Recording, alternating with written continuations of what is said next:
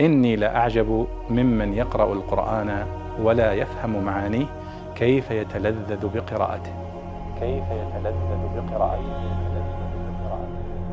ورد سؤال عن معنى قوله تعالى في سورة قاف بل كذبوا بالحق لما جاءهم فهم في أمر مريج.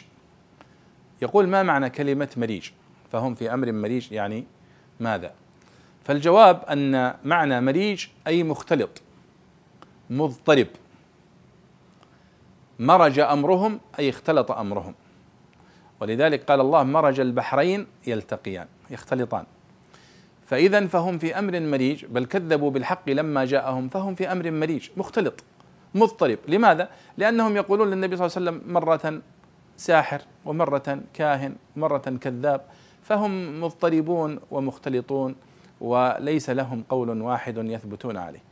فكذلك هؤلاء يعني فهؤلاء المكذبين للنبي صلى الله عليه وسلم أمرهم مختلط مضطرب ليس آه، له وجه واحد.